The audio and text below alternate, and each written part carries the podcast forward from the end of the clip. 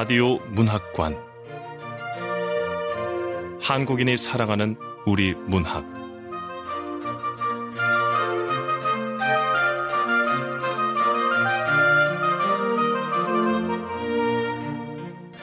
KBS 라디오 문학관 오늘 함께 하실 작품은 권여선 작가의 손톱입니다.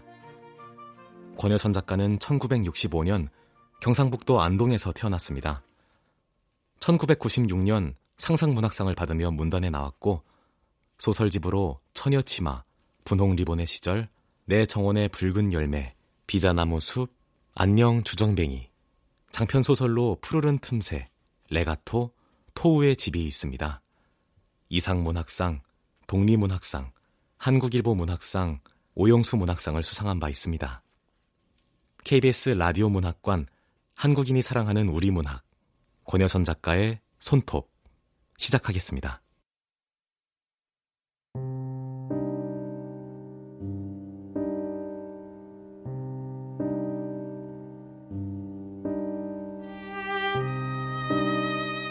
손톱 권여선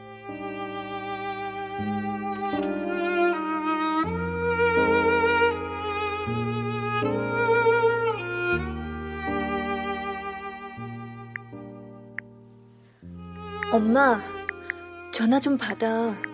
무슨 일 있어? 나랑 얘기 좀 해. 얘기를 해야 무슨 일 있는지 내가 알지. 돈은 괜찮아. 누구 꼬드김에 빠져서 날렸으면 어때? 엄마가 다 써버렸으면 어때? 부득이한 사정이 있었다고 생각할게. 그게 나도 돈 벌고 엄마도 돈 벌고 둘이 벌으니까 금방 갚으면 되잖아. 나는 괜찮은데 엄마 소희는 어리잖아. 애처롭잖아. 이제 중학교에도 가야 되잖아. 엄마 소희가 기다려. 이 문자 보면 꼭 연락해.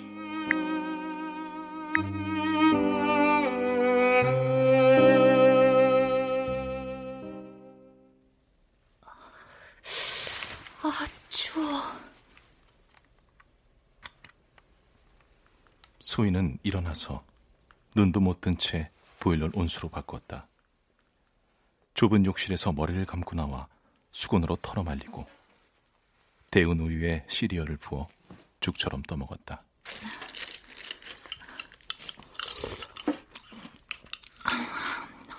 날씨가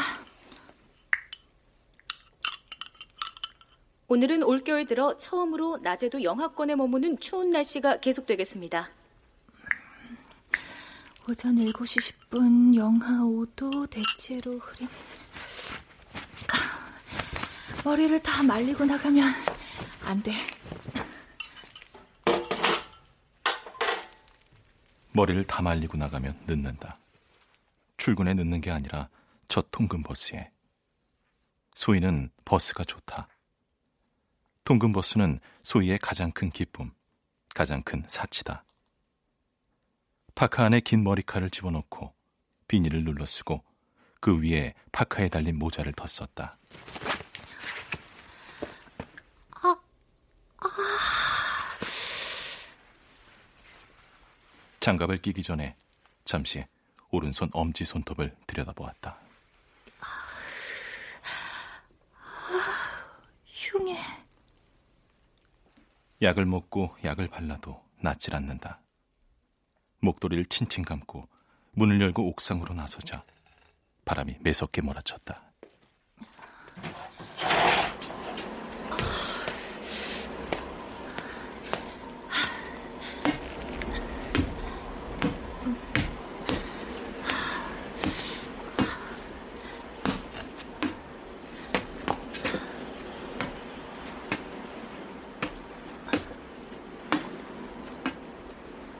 장갑 낀 손으로 철제 난간을 잡고 실외 계단을 타닥타닥 내려갔다. 목도리를 누르고 빠른 걸음으로 전철역을 향해 걸었다.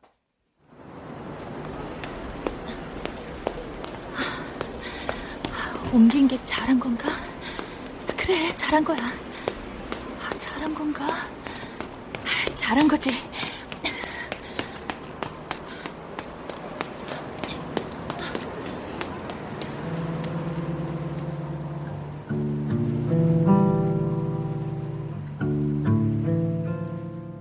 소희는 3주 전에 서울 외곽 너머에 있는 S 쇼핑 테마파크 매장으로 옮겼다.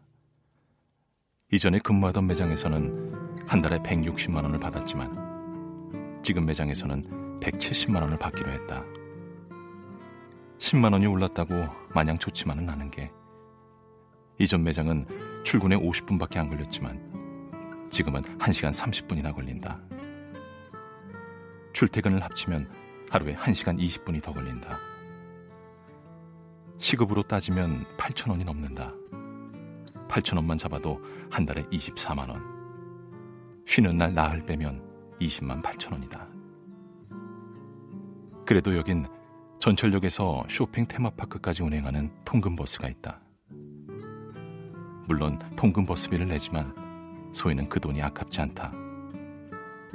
첫 통근버스를 타면 앉아서 갈 수 있고 운이 좋으면 창가 자리에 앉을 수도 있다. 그러면 아침 햇살 강물이 반짝반짝 따뜻하다. 어디 소풍 가는 것 같다.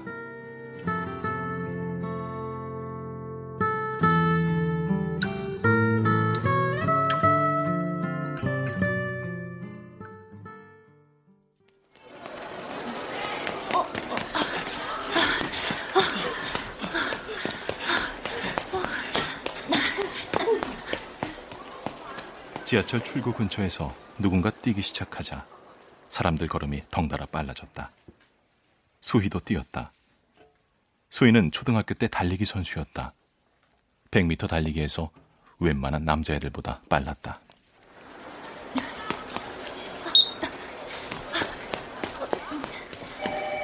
지금 신노년, 신노년행 일반 열차가 들어오고 있습니다. 승객 여러분께서는 내리실 손님이 모두 하차하신 후 질서 있게 승차하여 주시기 바랍니다. 개찰구를 통과할 때 열차가 도착한다는 방송이 들렸다. 두 계단씩 뛰어내려가 줄을 섰다. 초등학교 5학년 때 체육 선생이 소희에게 육상을 해보면 어떻겠냐고 물었다. 그 말을 전하자 엄마는 아니, 그거 하려면 돈이 얼마나 많이 드는데 어디 훈련 가고 신발 사신고 그게 다 돈이야 돈. 체육 선생은 여러 번 소희를 불러 같은 얘기를 했다. 열심히 훈련해서 어? 그 대회 나가서 상 받고 그럼 다 지원해 주는 데가 있어. 학교나 체육회 같은 데서 책임져 준다고. 그런 말을 전하자 엄마는 코웃음을 쳤다. 그때까지는 어쩌고? 그때요? 언제예요? 언젠 언제야? 상 받을 때까지지.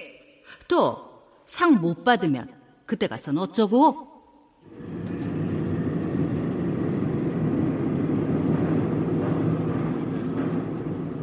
그땐 딱히 아쉽거나 서운하지 않았는데 요즘엔 가끔 육상을 했더라면 어땠을까 소희는 생각한다. 아무 생각 없이 죽자고 빨리 달리기만 하면 되는 건데. 그렇게 하다가 큰 대회에 나가서 상을 받게 됐다면 어땠을까? 엄마는 몰라도 언니, 언니는 내 곁을 안 떠나지 않았을까?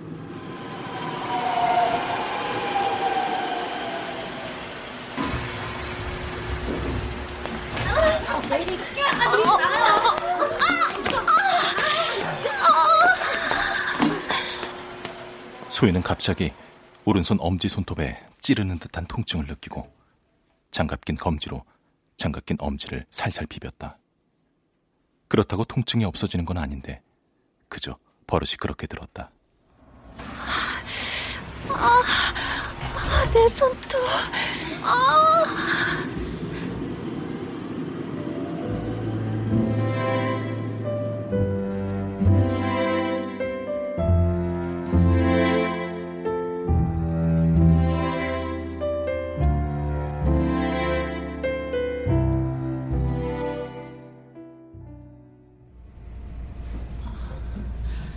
레드 열 박스 여기 있고 아, 저기가 그니까 올여름 8월 초쯤 이전 매장에 근무할 때였다. 반품 체크를 하는 날이라 아침부터 바빴다. 같이 박스 정리를 하던 민경 언니가 말했다. 아, 학교랑 알바 둘 다는 아무래도 무리인 것 같아. 네, 둘 다는 무리예요. 민경 언니, 어? 2학년 1학기 마쳤죠? 어. 근데 너무 힘들어서 둘 중 하나는 그만둬야 할 것 같아. 너무 힘들면 네, 하나는 그만 두셔야죠. 응. 아유, 안 그래도 내 엄마랑 그 문제로 상의했거든? 힘들어도 엄마가 이번 학기까지만 마치고 휴학하래. 아, 아, 네. 상의, 엄마. 순간, 소희는 박스를 들어 올리려다 말고 멈췄다. 방금, 민경 언니가 뭐라고 그랬지? 안 그래도 내가 엄마랑 그 문제로 상의했거든? 힘들어도 엄마가 이번 학기까지만 마치고 휴학하래.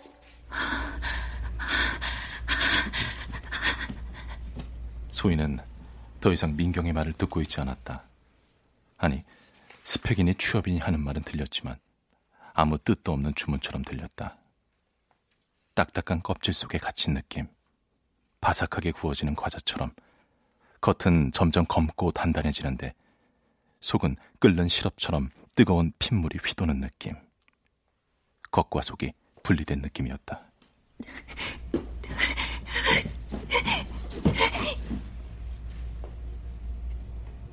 소희는 온몸의 기운을 모아 스포츠와 상자가 가득 든 박스 사이로 손을 휙 밀어 넣었다. 그리고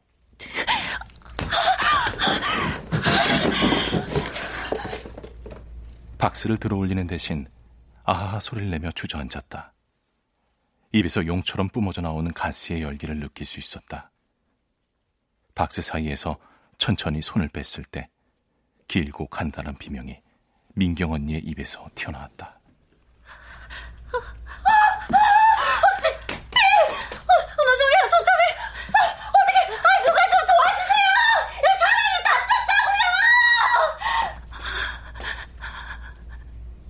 박스 아래에 튀어나와 있던 굵은 고정쇠가 소희의 오른손 엄지 손톱에 박히면서 푹 뚫고 나와 손톱 절반이 뒤로 꺾이고 살이 찢겼다.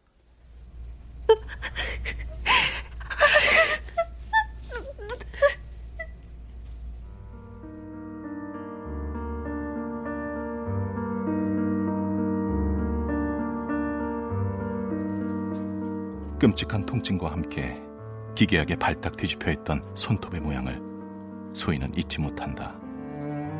잊을 수 없다. 그날 왜 그랬냐 하면 그때 소희는 달아오르다 달아오르다 끝내 퍽 금이 가야만 했던 상태였으니까. 뿜어낼 구멍이 절실할 때 그러니 손톱이든 어디든 와삭 깨지고 퍽퍽 터졌어야 할 때였다.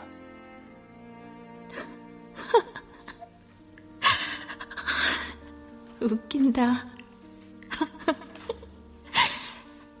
엄마랑 뭘 했다고? 상의? 엄마랑 상의를 해?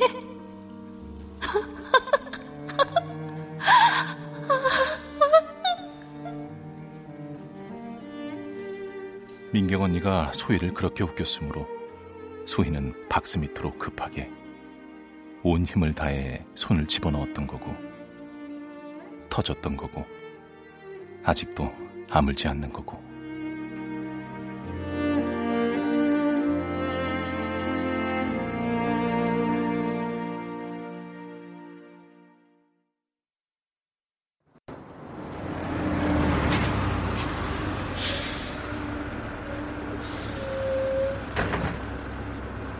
첫 통근 버스는 8시 45분에 S쇼핑 테마파크 4A 주차장에 도착했다. 드넓은 주차장은 아직 텅 비어 있다. 소희는 혼란스럽다.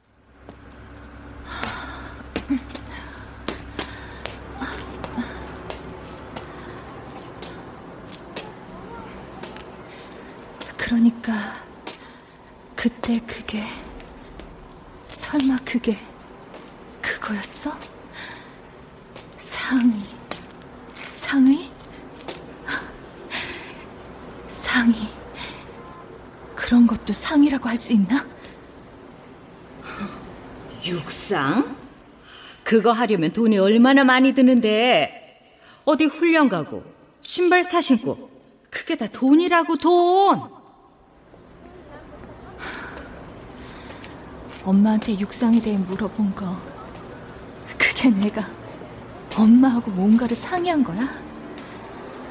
진로라든가 미래라든가 그런 걸 그런 걸 상의한 거였을까? 그런 것도 상이라고 할 수 있나? 자, 그딴 게 무슨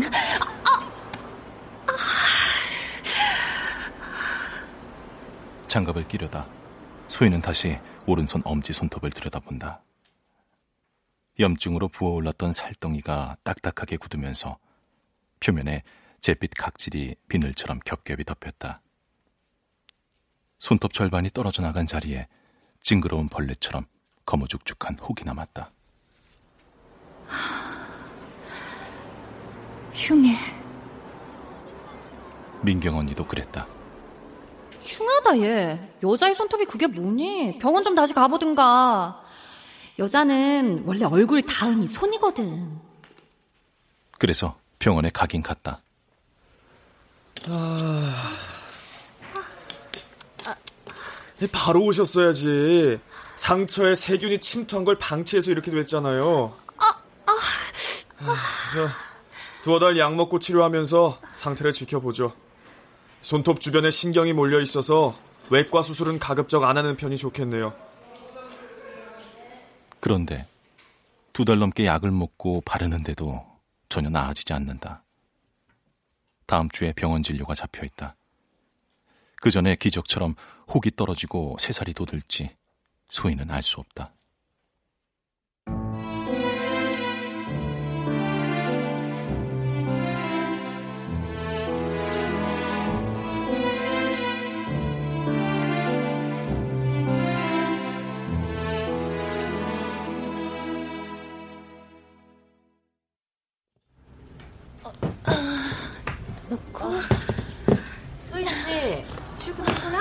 일찍 왔네?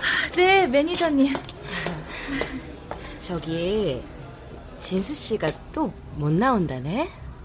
또요? 그래, 또.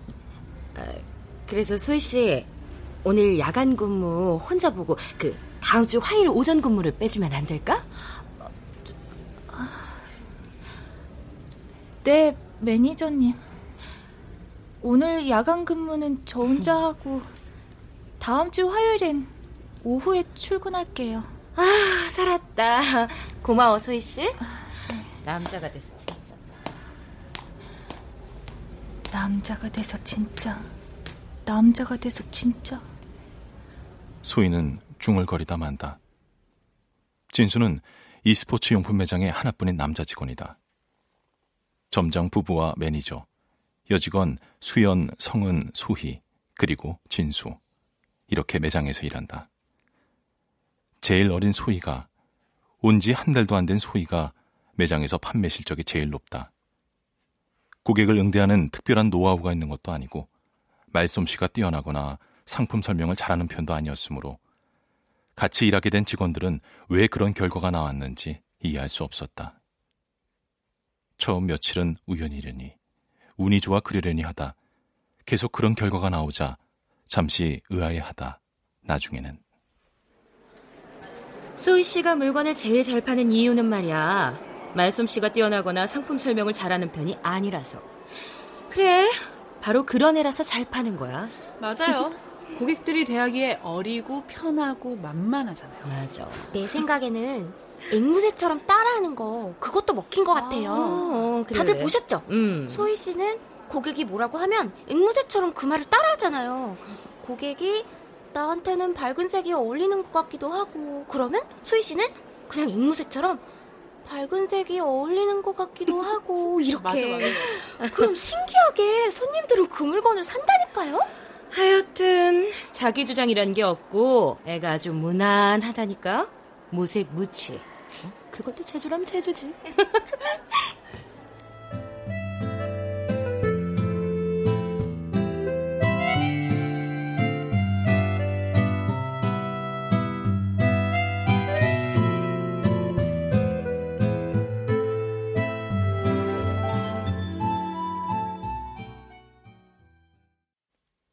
소희는 아빠를 기억하지 못하지만 언니 얘기로 아빠는 착한 사람, 말이 없는 사람이었다고 했다.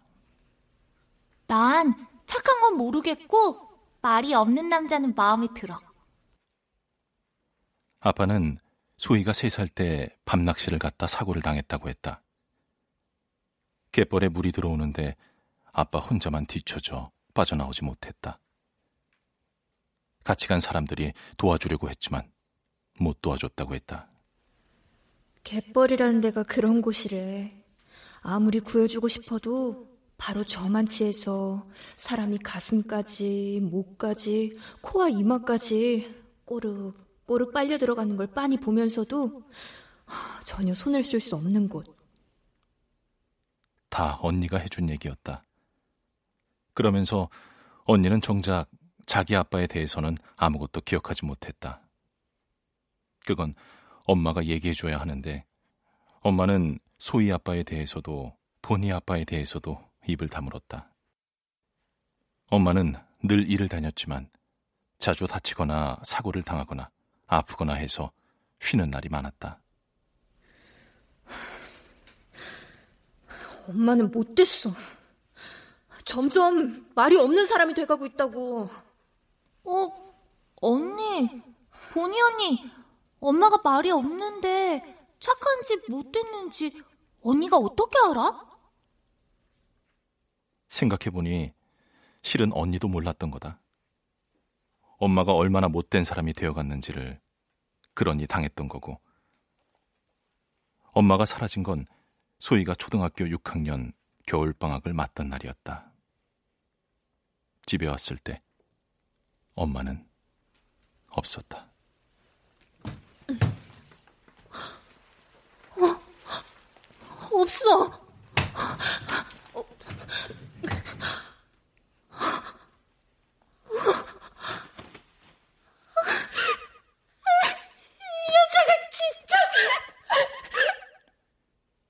그때 소인네는 이사를 앞두고 있었는데 엄마는 그렇게 집을 나가 돌아오지 않았다.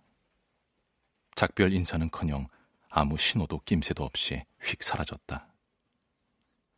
엄마가 새로 이사갈 집 보증금에 보탠다고 언니가 열 달 동안 저금한 700만 원과 언니 이름으로 대출받은 1000만 원을 들고 내뺐다는 건 나중에 알았다. 그리고 더 나중에야 수희는 곰곰이 생각했다. 김새가 아주 없지는 않았어. 이사, 보증금, 대출, 이런 얘기를 했을 때 낌새를 챘어야 했다고. 언니도 엄마가 그랬던 것처럼 내빼려고 하는구나. 그러니까 8년 전 21살. 지금 소희 나이였던 언니도 소희처럼 들떴던 거다. 아무 생각 없이 대출도 받고 저금한 돈도 선뜻 내주고 한 거 보면. 새로 이사갈 집은 반지하 아니야. 방도 두 개나 되니까 어, 그, 그래 소희하고 내가 한 방 쓰고 본인 네가 따로 써라. 어 그리고 고양이 아 맞아 본인 너 고양이 키우고 싶댔지 자신 있음 한 마리 키워봐. 언니도 소희에게 똑같이 말했다. 어? 아, 새로 이사 갈 집? 어, 거긴 반지하도 아니고 옥탑도 아니야. 방도 두 개나 되고 욕실도 아주 커. 소희야, 그래 고양이 우리 이번엔 꼭 고양이 키우자. 어? 아 그래, 너 쉬는 날 언제야? 그날 같이 새로 이사 갈 집 보러 갈래? 언니가 며칠째 돌아오지 않던 방. 그것도 방이라고 할 수 있나. 그 무서운 바닥과 벽과 천장과 텅 빈 공간도 방이라고 할 수 있나. 상의 한마디 없이 그럴 수 있나.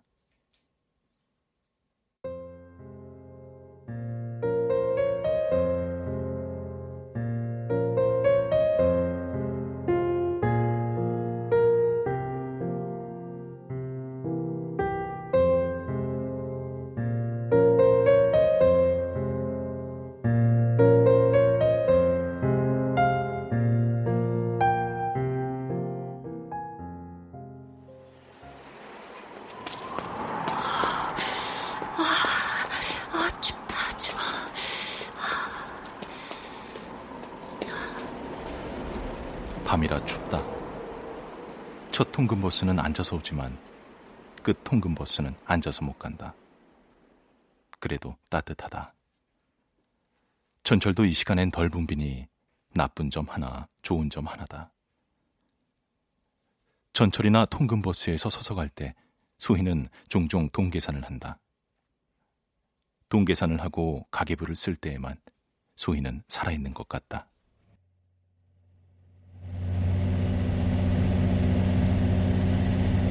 이번 달 월급 170만 원을 받으면 내가 갚아야 할 빚은 언니가 들고 튄 대출금 1000만 원 하고 지금 사는 옥탑방 보증금으로 대출받은 500만 원 어, 합계 1,500만 원.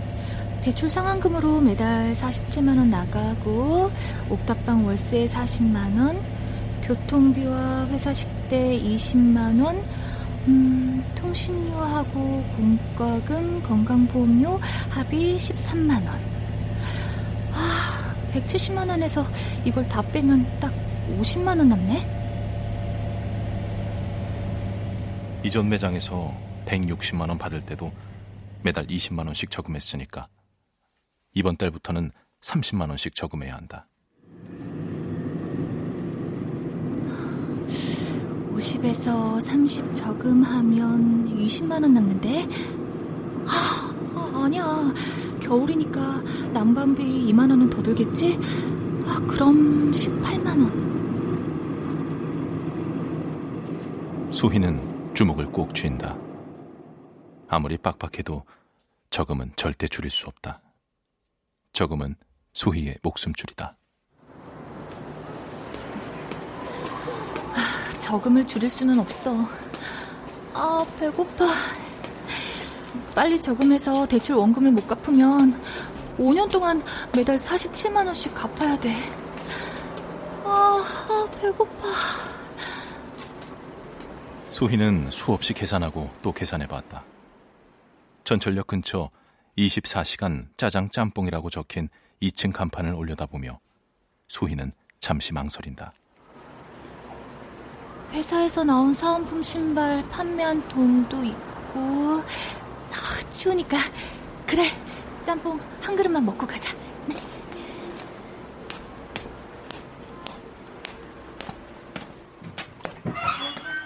어서 오세요. 몇 분이세요? 혼자?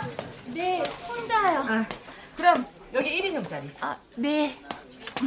주문은 뭘로다? 어, 주문은 어 짬뽕 곱빼기. 네, 곱빼기로 주세요. 맵게, 아주 맵게요. 네, 6,000원이고 선불입니다. 네? 선불이에요? 어. 아, 근데 곱빼기면 5,500원 아니에요? 메뉴판에 5,500원 적혀 있던데. 몇 개 추가하는데 500원이요. 500원이나요? 여기는 매운맛 소스 안 쓰고 청양고추 유기농으로 맛을 내거든. 아, 청양 고추요? 그래. 아, 그러니까 다만 500원이라도 안 받으면 장사가 안 된다고. 장사가 안 될지 어떨지는 알 수 없지만 6천 원이면 찌개용 돼지고기 한 근을 살 수 있다. 곱빼기도 말고 맵게도 말고 그냥 4,500원짜리 짬뽕을 먹을까 하다 소희는 자리에서 일어났다. 다음에 다시 올게요. 그럼 그러든지. 아, 그럴 거면 빨리빨리 결정을 줘야지, 어? 젊은 사람이 어째 매가리가 없어, 매가리가. 아유. 네.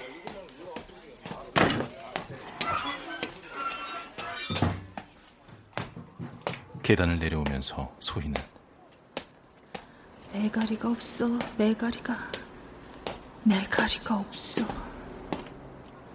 중얼거려 보지만 그게 무슨 말인지 모른다. 그게 말귀를 못 알아듣는다는 말인가? 민경 언니도 전에 그랬어. 대화는 주고받는 거잖아. 근데 소희 너하고는 대화가 안 돼, 대화가. 소희는 언니랑은 대화가 잘 됐다. 말귀도 잘 알아듣고 언니가 시키면 시키는 대로 했다.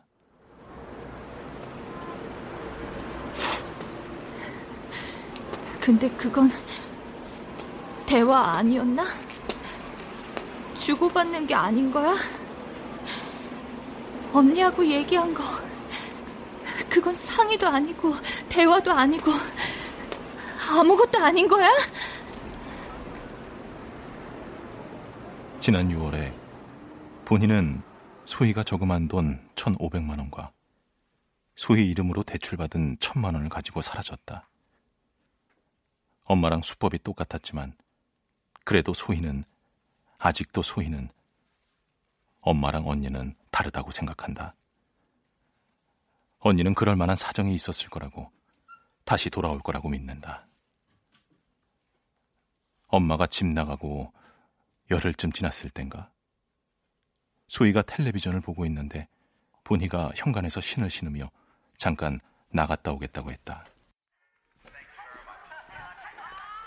잠깐 나갔다 올게. 잠깐 어디? 친구네. 친구 누구? 언니, 친구 누구? 소희가 눈을 맞추려 했지만 본인은 돌아보지 않았다. 늦으면 친구네서 자고 올지도 몰라. 기다리지 말고 자. 어, 어, 어, 언니! 언니!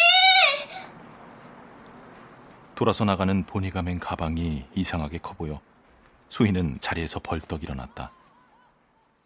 가만히 서 있다가 현관문을 열고 맨발로 뛰어나가 계단을 올라가는 본이 뒷모습에 대고 외쳤다.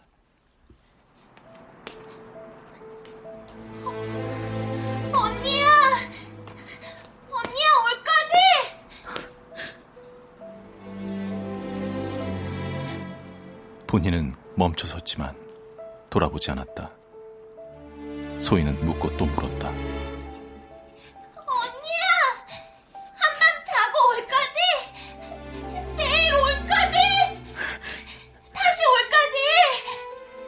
꼭, 꼭 올까지?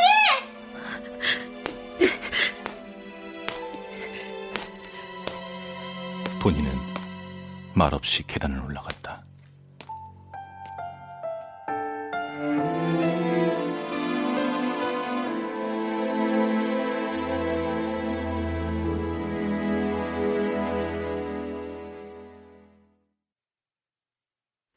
한참 있다가 몇 년은 지난 것 같은데 몇 시간쯤밖에 안 지난 한밤중에 언니가 문자를 했다.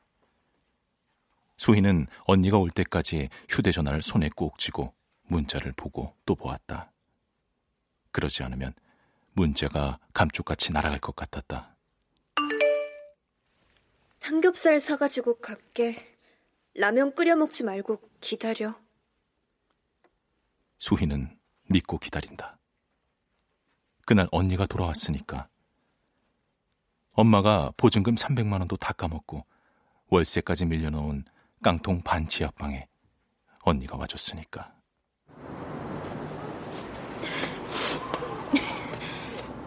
아빠도 다른데 나랑 8년을 같이 살아줬으니까. 그러니까 그깟 돈 2,500만 원 언니가 다 가져도 돼. 다 써버려도 된다고. 언니는 올 거야. 그때처럼 삼겹살이든 뭐든 사가지고 올 거라고. 언니는 언니는 엄마랑 다르니까. 언니는 한 번 다시 와줬으니까 이번에도 꼭 다시 와줄 거야.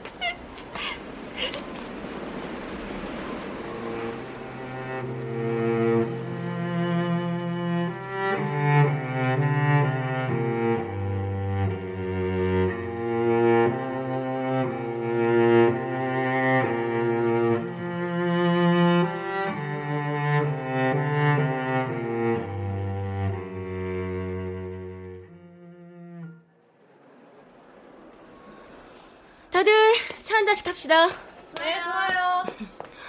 소희 씨, 어, 부탁해. 아, 아, 네. 어. 근데 소희 씨, 회사에서 나온 신상운 동화 언니 줬다며? 아, 네.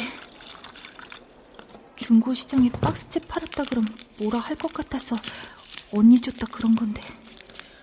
회사 신상품 신고 홍보하라고 준 건데 그걸 언니를 주면 어떡해? 아우, 자긴 진짜 생각이 없니? 아유. 생각이 없니? 생각이 없니?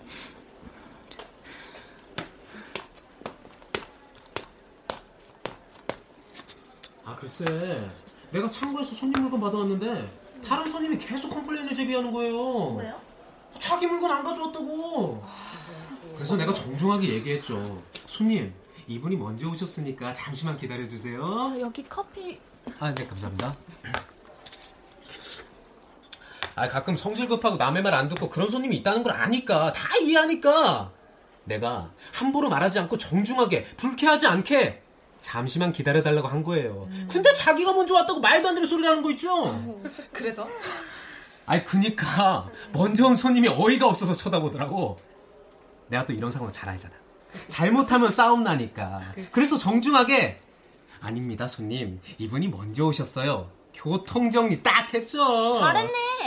그러니까 먼저 온 손님이 열 이만큼 받아갖고 딱 한마디 하는 거예요. 제가 먼저 왔거든요! 이렇게. 이럴 땐 어떻게 하느냐? 어떻게 하는데? 뭘 어떻게 해? 무조건 가만히 있어야죠, 뭐. 진수 씨는 왜 맨날 여직원들을 모아놓고 이런 쓸데없는 얘기를 하는지. 여직원 언니들은 또 왜 맨날 저런 진수 씨 얘기를 재미있게 듣는 척 하는지 소희는 모른다. 그러면서 소희도 낫지 않는 엄지 손톱을 만지작거리면서 거칠고 기분 나쁜 이물감을 참으면서 내일 병원에 가봐야 할지 말지 생각하면서 진수 씨 얘기를 듣고 있다. 매니저님이 한 말. 자긴 진짜 생각이 없니? 진짜 생각이 없니? 진짜 생각이 없니? 내가 그런가?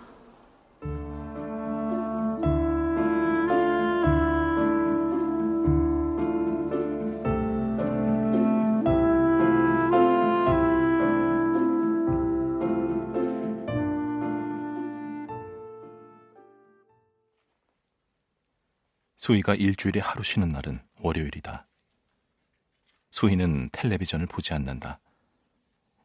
시청료를 내지 않으려면 텔레비전 자체가 없어야 한다고 해서 이사 오자마자 낡은 텔레비전을 없앴다. 소희는 자기 전까지 인터넷만 한다. 매일 출석 체크를 하면 포인트를 적립해주는 사이트만도 11군데에 가입해 있다. 밤 10시까지 일하는 주말 사흘 동안엔 밤 11시 반에 집에 들어와 호빵 하나 먹고 급하게 출석 체크와 포인트 정리만 하고 잠자리에 들어 아침 7시에 일어나 씻고 나가는 것 말고는 아무것도 할 수가 없다.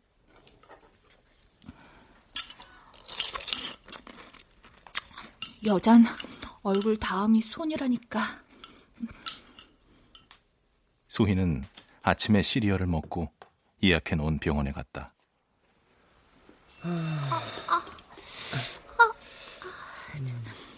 저기 선생님 약 먹고 약 바르고 두 달이 넘었는데 왜 낫지 않는 건가요?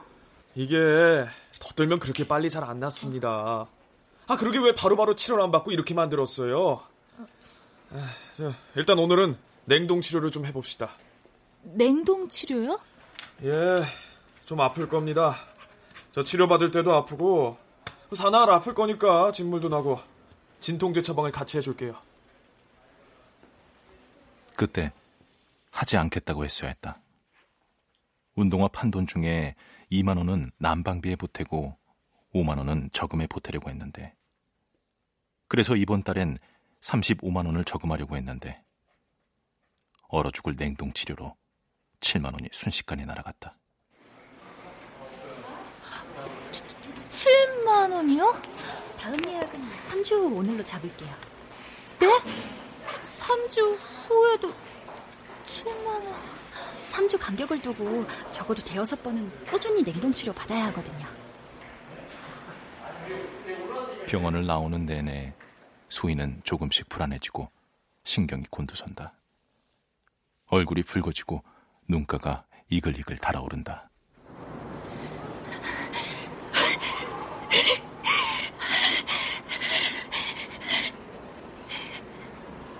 뭔가 또 퍽 터질 것만 같다. 언니가 사라졌을 때도, 손톱이 깨졌을 때도, 소희는 이렇게 뭔가로 가득 차서 터질 것 같았다. 도대체 나보고 어쩌라고? 내가 어쨌다고? 내가 뭘? 내가 뭘? 뭘? 뭘? 새해가 되면 소희는 22살이 된다. 옥탑방 계약은 소희가 23, 25, 27이 되는 6월마다 돌아온다. 2년마다 보증금을 500만 원씩만 올려도 대출금 갚는 건 두 배로 늦어지고 월세를 올려도 마찬가지다. 병원비가 7만 원이래. 그것도 대여섯 번 더. 안 가. 다시는 안 가.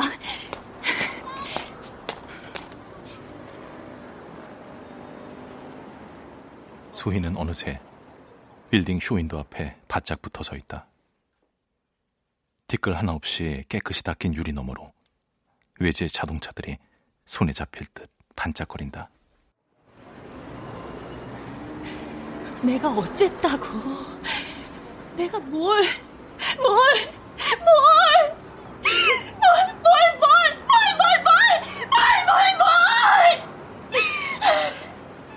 소희는 다친 개처럼 유리에 대고 짖었다.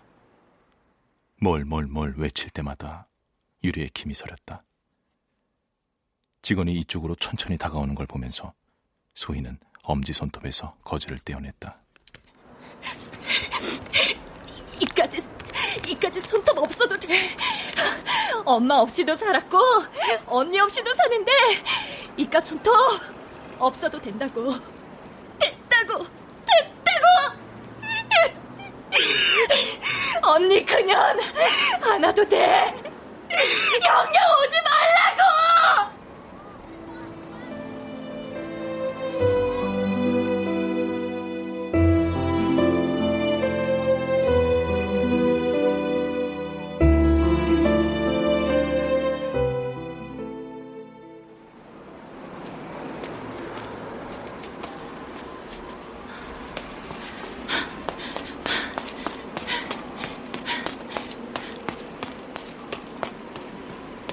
휴대전화 매장까지 걸어가는 동안 소희는 너무 춥다. 배도 고프다. 그래서 뛴다.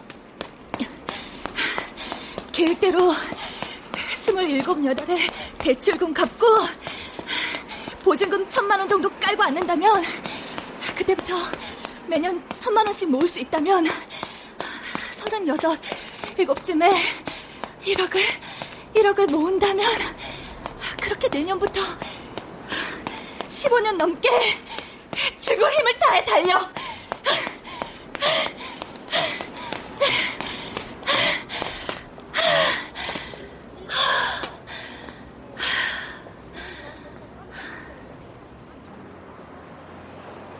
삼층 건물 전체가 휴대전화 매장인 이곳은 1층은 주차장, 2층은 판매센터, 3층은 AS 센터다.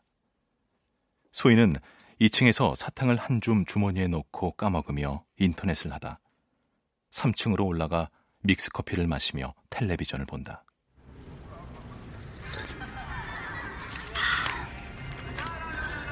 아, 맛있겠다.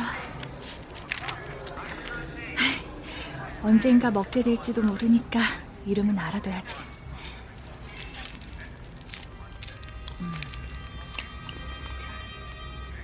누군가 맞은편 소파에 앉았다.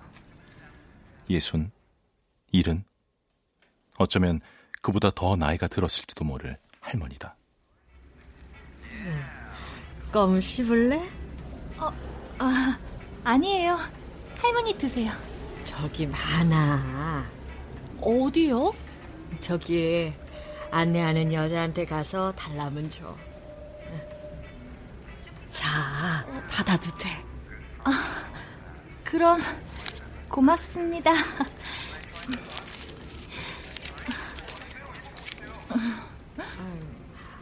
손이 왜 그래? 다쳤어요. 조심해야지. 네. 껌을 씹으며 소희는 여행 잡지를 보고 할머니는 병풍 모양의 경전을 본다. 소희가 고개를 들자 할머니도 고개를 들었다.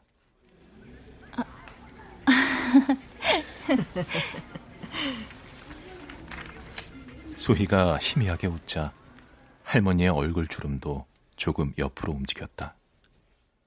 저건 할머니가 웃는 거다. 대화가 안 된다. 매가리가 없다. 무난하다. 생각이 없다. 그런 말 대신 조심해야지. 이렇게 말해준 사람이 웃는 거. 또 고개를 들자 이번엔 할머니가 껌 씹는 박자에 맞춰 고개를 까딱거리고 있다.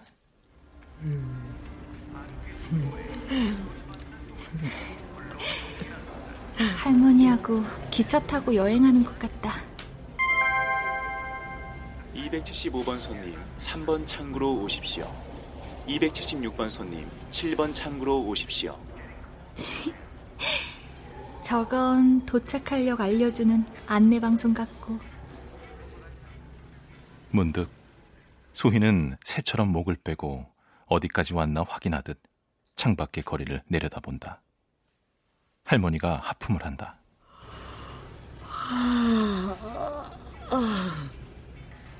그건 이런 말 같다. 아직 멀었다, 소희야.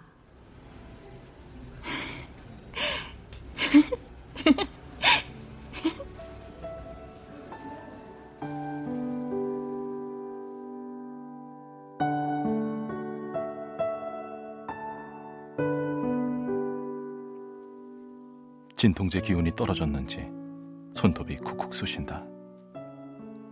약을 먹고 장을 보고 집에 돌아가 밥도 짓고 국도 끓여야 하는데 소희는 가만히 앉아 있다.